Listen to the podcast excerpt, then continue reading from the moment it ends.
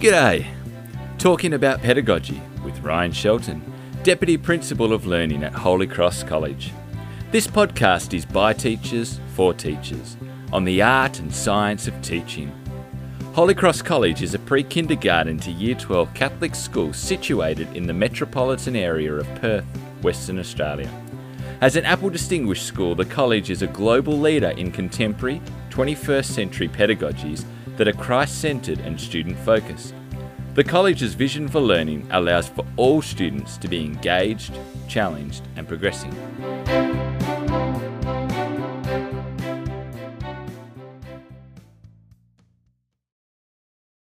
Welcome to today's episode. I'd like to introduce to you today Emily Lowe. Emily is an innovator here at Holy Cross, which is a really funky title to say that she's a part of our learning leadership team and is a driver of our future focus of the college. She leads our Big Ideas program in Year 7, which we'll talk a little bit about throughout the podcast, um, which is a really exciting process that looks at the Michael Fullan six C's and deep learning and explicitly runs through that with the students over the course of the year. So Emily's really passionate about that. Outside of uh, big ideas, Emily is a modern history teacher and an English teacher. She teaches right through to year 12 level um, and is a YouTuber. Uh, and as a YouTuber, she looks at open ended play for young children. She's got a daughter of her own, and her little daughter is so into playing with all of these Montessori toys and wood stuff and all of this uh, that's well beyond my expertise. I'm still playing with um, trucks and cars and all of that myself. So let me introduce you to Emily. Em, it's great to have you here today. Thanks for having me. This is exciting. Yes. So Em, why don't you tell us a little bit about yourself um, outside of what I just said um, and what gets you excited in education? Um, it's been a bit of a learning curve for me. When I, I first started at Holy Cross, which is almost 10 years ago, which is absolutely terrifying to think about, um, I think I came out of uni with the idea that a lot of teachers do that you know your subject area is the most interesting thing and and what matters is focusing on that subject area and driving this this content and this understanding and for yourself moving up through teaching the year levels so that you can ultimately teach year 12 and as much as that is great i think i've discovered in the intervening years that there are things that matter a lot more than that um, which is giving the students the skills to become learners outside of these these subject silos that we force them into. So, over the course of that experience and coming to get to know the idea of the six C's, I think that this is where education is heading this idea that we're providing students with the skills to become well rounded people, lifelong learners, and able to respect themselves and the environment around them. And so, for those that are new to Michael Fullan's Six C's, perhaps you haven't heard of it before, you've been living under a rock and been too busy learning all of your content knowledge for your classroom. Michael Fullan's Six C's is a great book that you can read called Deep Learning, uh, where he really unpacks that and he defines deep learning as the attainment of these six C's. Now, these six C's, now this will test me off the top of my head here. We've got character, citizenship, critical thinking, creativity, collaboration, and communication. And that's bonus points to me to be able to rattle that off straight away. So, if we look at these six C's, Em, what, what stands out to you about them for children? Why do they need that more than to understand what happened in Russia through World War One? Because we live in a world where information is absolutely everywhere. We are essentially looking at an educational system that's come out of a time when content knowledge was prized above all else, and it's a very industrial system. Whereas the six C's are all that we have got as humans that is going to hold us ahead of the emergence of technology in the next 50 to 100 years. Um, artificial intelligence can do a lot of things, but these are essentially human skills that we, we can't have by typing a question into Google. We can find any of this content at the press of a button, but these skills are part of being human, and developing them is something that is unique to humanity and unique to children in a way that content knowledge no, no longer is. Now, one of the ways you can develop these six C's is through one of the ways that Michael Fullan talks about a lot is things like project-based learning, and you know this idea of big inquiry projects where you get into real-world issues and you go and resolve that and work through that, and that's how we can specifically teach the students that. Now, we do that at Holy Cross, and we'll talk about how you can also integrate this into your classroom. Why don't you tell us a little bit about the Big Ideas program that we run and then how do you teach the students to capture the six C's through big ideas? So, Big Ideas has always existed at Holy Cross. It's been one of the foundational um, aspects of the school, but it's changed a lot over the years. So, initially, we have always done project based learning, but we were initially drawing on content from subjects to kind of fuel these questions and these inquiries. And while that worked, when we turned that around and said, okay, well, our, our goal here is to develop the six C's, and therefore our project design, um, our inspiration can come from anywhere, we find ourselves with the opportunity to ask totally open ended questions that, that may not actually have an answer. And the learning within those projects is very much guided by the students, their talents, their interests, and their, their abilities. But along the way, they are picking up how to collaborate with others. Can they come up with some critical thinking question design? So big ideas might be kind of the, the perfect environment when you've got time and space dedicated to project based learning and you can create big projects or short projects as you see fit. And you have the ability to kind of wander off the path when you see the students' interest develop. But this can exist in the classroom as well. So, for example, in, in HASS, in humanities, inquiry is an essential part of the project. And we tend to fall into the habit of doing very, very structured inquiries that follow a set path of steps or a particular way or a particular format that perhaps our school has always done. But there's no reason that we have to do things that way. We can shake things up, we can design our own inquiry format, we can have the, the kids design their own, we can have them choose from what's out there, we can give them the opportunity to reason between why is this one better than that one? You know, how can I answer this question differently? Is this perhaps a question with no answer? Which I think really digs into those deep skills while still drawing on those curriculum points that, you know, let's face it, every subject teacher has to address. I think even in something like maths, um, I remember a few years ago, well, actually, a number of years ago now, it's scary to think how far back, my year eight students designed and built their own garden. And part of that was the maths of how they would design these garden beds and then then they went to Bunnings and budgeted the entire thing. So it's about drawing on those real world experiences while learning those practical content and skills that are a part of the, the essential high school subjects. That's right. And, and, and recognizing that sense of the real world, I, I, I've noticed in young people, and it makes me sound really old now. Um, I've noticed in young people that they don't get into current affairs unless it's something a part of their feed on Facebook, which is already sent to them by Facebook, that's already controlled by some robot anyway. Um, that like a lot of, for example, year 12 students actually wouldn't know what the Liberal Party is and what the Labor Party is and who the leader is of each of those. Um, and so I kind of have a responsibility for us in education to educate good citizens. And, and one of the ways we can do that is when a student brings up something or learns something in class, is that going that next step with that to go, well, why don't you write a letter to your politician about that? Or why don't you follow that through? If you've got an issue with this, if, let's say, for example, if we're you know, studying something like feminism in English, like, are we going to just stop it at looking at the history of that, or are we going to take the next step onwards? Now, that's building then citizenship, critical thinking, character and these explicitly in everything that we do. Have you had experiences around any like that? Yeah, definitely. And I think in designing a, a big ideas project that is is what I would value as a, a high quality project, it has to have some element of change. So it's not just discovering the status quo. It's not coming up with, with why something is the way it is or how it got there. It's well, where do we go from here?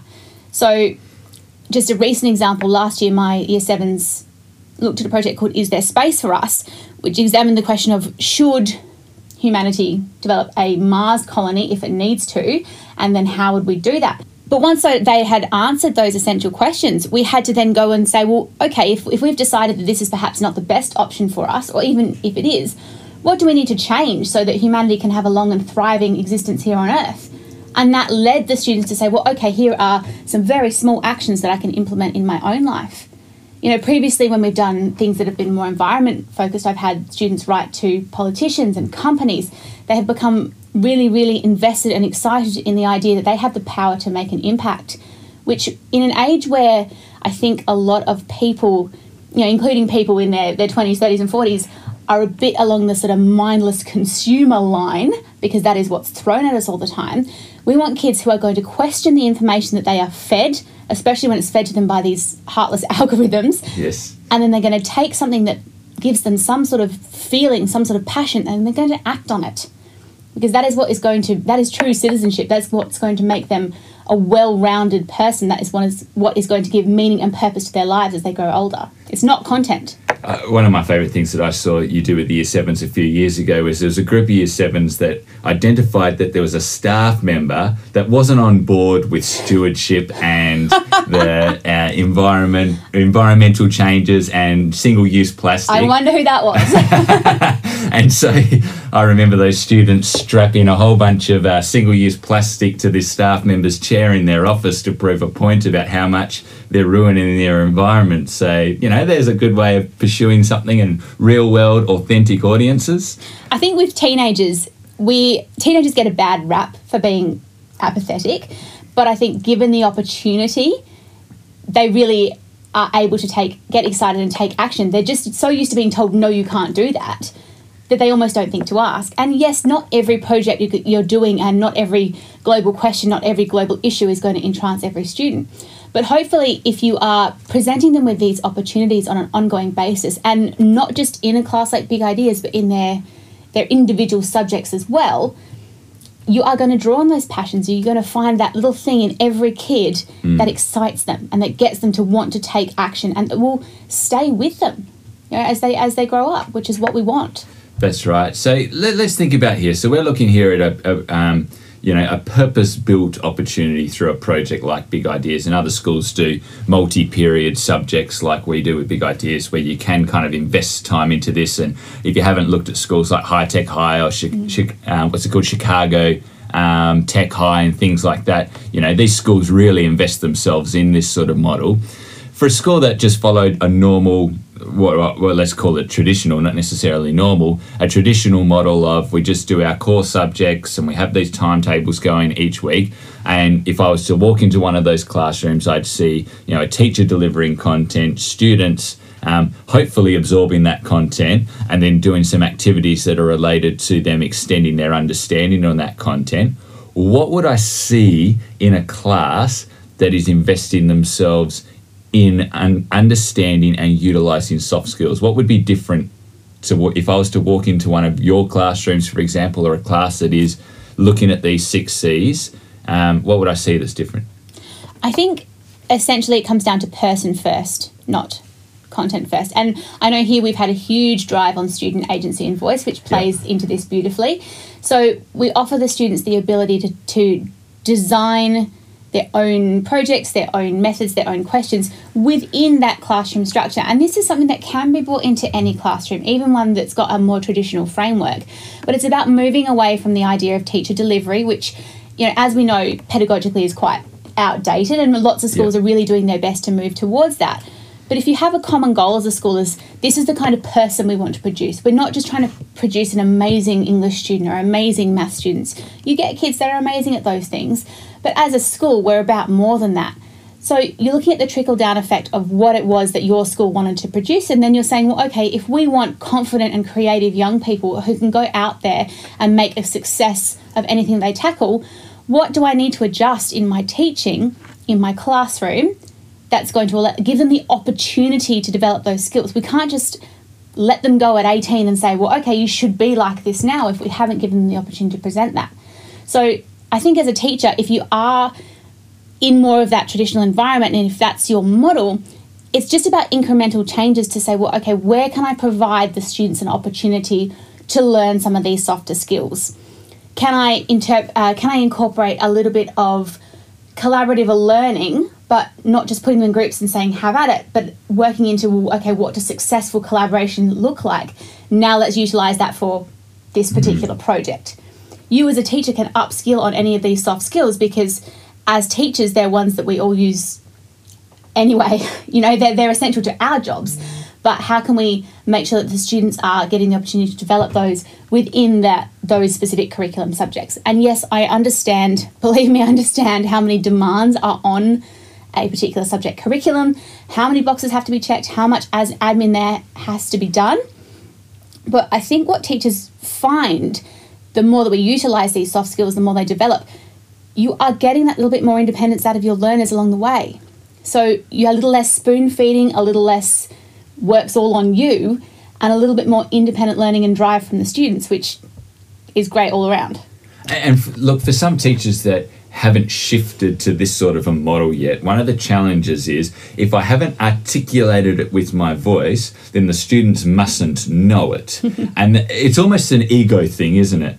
But to me, there's so much to be gained out of seeing that smile on that student when they've worked it out themselves. But you're doing just as much teaching. There's this idea that, like, to go to a model like this means that the teacher's fully hands off. It's actually, in some respect, more work because you've got to guide them. You've got to put them on the train tracks to get them to that point.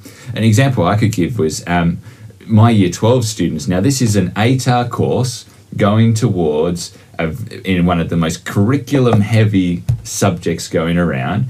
And what we did for a project um, two years ago, for a, um, a, a, task, was yes, we did our, uh, the, our content. We talked the students through what was going on, and they worked through a whole bunch of different activities to gain a deeper understanding of the particular curriculum content that we were looking at. Um, but we took the students a step further and we said, and this particular topic was about current issues in society. And in Western Australia, we recently had um, going through Parliament our voluntary assisted suicide bill going through. Um, a voluntary assisted dying, sorry, um, bill that was going through. And so the students finished with an essay, their, their actual, um, I suppose, written component of the task. But the next step of the assessment that we added in is we actually brought in some politicians and representatives from both sides of the debate, and the students had to stand behind a little expo stand that they'd put together and tell these people on each side of the debate what their next steps should be. And the students were freaking out about it because they had an authentic audience in front of them who knew what they were talking about, and these people were marking them on how well they knew their understanding. Now, my year 12s, their content knowledge went through the roof because suddenly now they were accountable to their learning. It wasn't just an essay that they had to write. And we were able to, that only took two extra lessons, but their now knowledge was so much more advanced for what they could produce in a silly exam at the end of the year. Um, and they'd also had to engage in the real world. Um, and a lot of my students got to the end of a topic like that and went, I don't know where I stand on this because it's so complicated either side.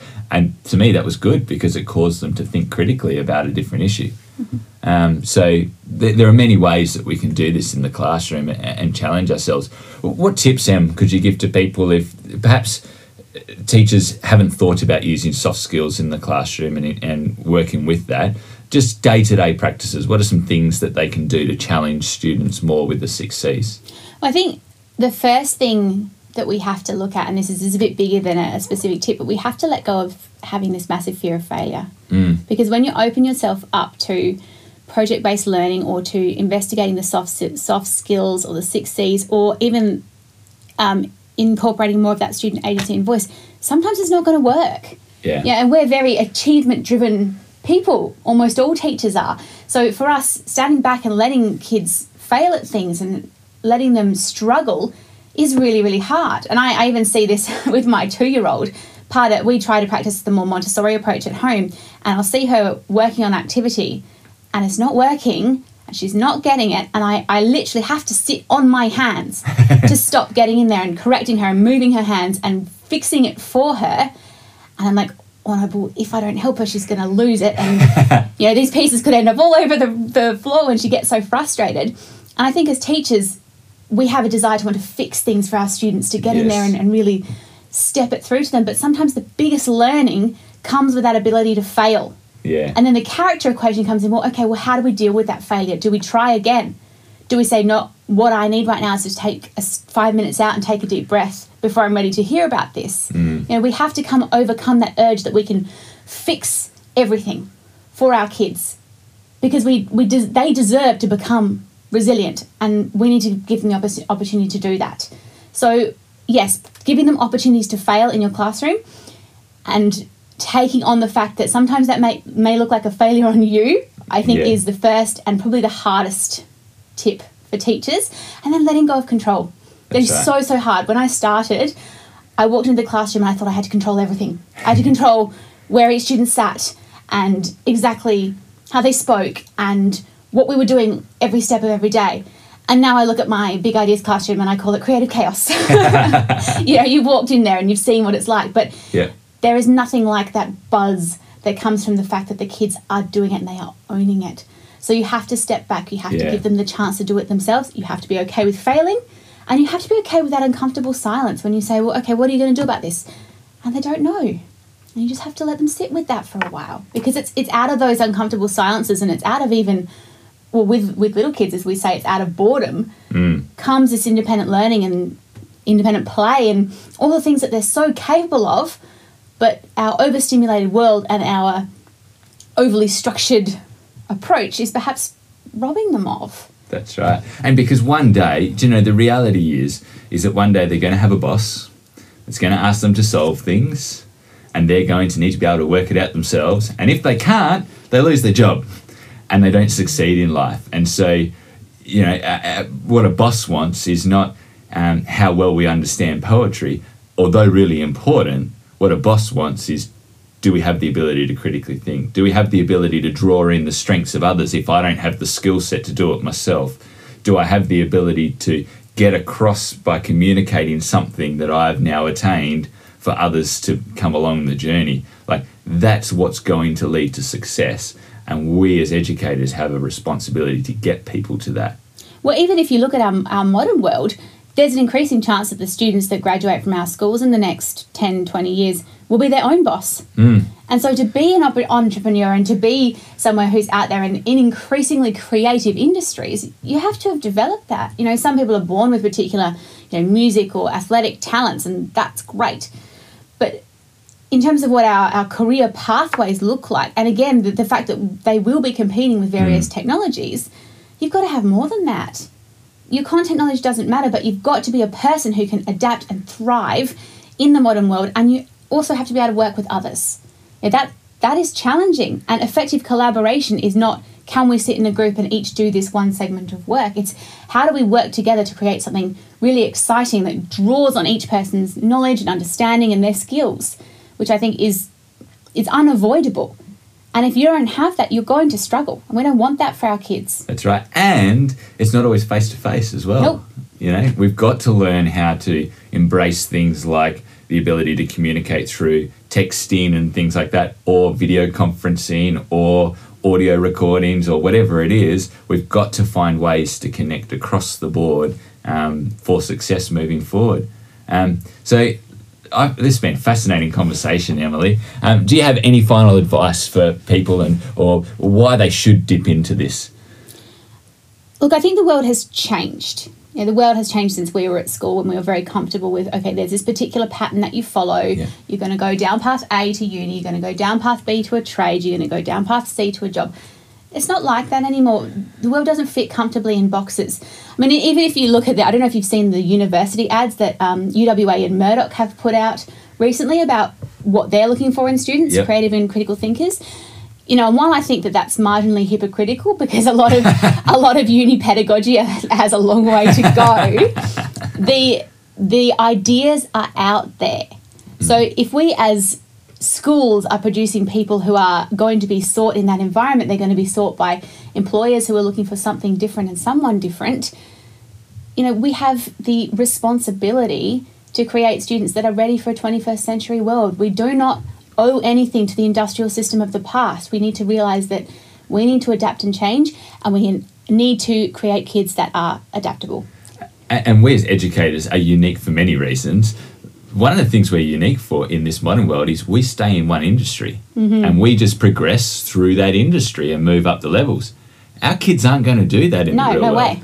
They're going to work across 10 different industries with 20 different jobs, probably only a year at a time in each job till they bounce around to the next thing. So we've got to prepare them for that. And that causes us as teachers to really think differently because we don't get it. We've also got to allow for the fact they probably have three or four of their own side hustles. We've got kids now in high school who've got their own businesses going. It's we can't predict what they're going to do and the exact content or skills that they're going to need for those jobs, and we don't need to because if we've created students with these six skills, they're going to be able to come up with those things for themselves. These are the things that they will uh, be able to use to create whatever knowledge and, and skills they need for each each role that they take on, and that includes you know the the less official job roles. It includes things like their relationships. Yeah. The fact if they choose to be parents, it's it prepares them for the broad spectrum of life, not sitting in a box for the rest of their lives. Those days are over. And we need to be okay with that and get rid of those horrible words. That's the way we've always done it. Throw them in the bin, move on, and get excited about the fact that we've got a whole new line of opportunities in front of us, a whole new generation of kids, and a whole new world to prepare them for. And it's about who they become as humans. It's not about what they know. Google will always know more. it's about who they are.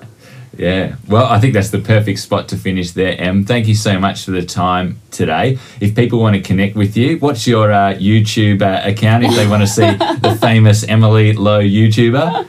Um, so this is very much geared at sort of people with very young children if they're interested in open-ended play and um, ethical toys and things like that. I know Ryan shudders at the thought of anything environmentally friendly, but I'll, I'll forget it, forgive him. I, I'm a work in progress. Yeah. Um, so that's uh, Emmy and Co. E M M E and Co. If anybody has small children and wants to check it out, very much a work in progress. That's good. And, and if someone wants to connect with you on Twitter, what, what's your Twitter handle? I believe it's probably still Miss Reynolds HCC. I haven't changed that since I got married, which I should probably look at. But for now, we'll leave it as it is so people can find me if they want to. Excellent. Well, thanks so much for your time, Emily. And um, you know, I do encourage people out there if you haven't got a hold of Michael Fullan's book, Deep Learning, that's a great starting point um, to see what, what's really possible in this world um, moving forward with this. So, thanks so much, Emily. Thanks for having me.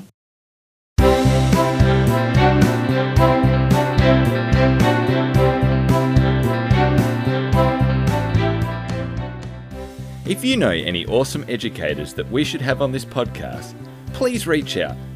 Thanks for listening to the Talking About Pedagogy podcast from Holy Cross College. Be sure to find us at holycross.wa.edu.au and follow us on Twitter. Goodbye, God bless, thank you for being my friends.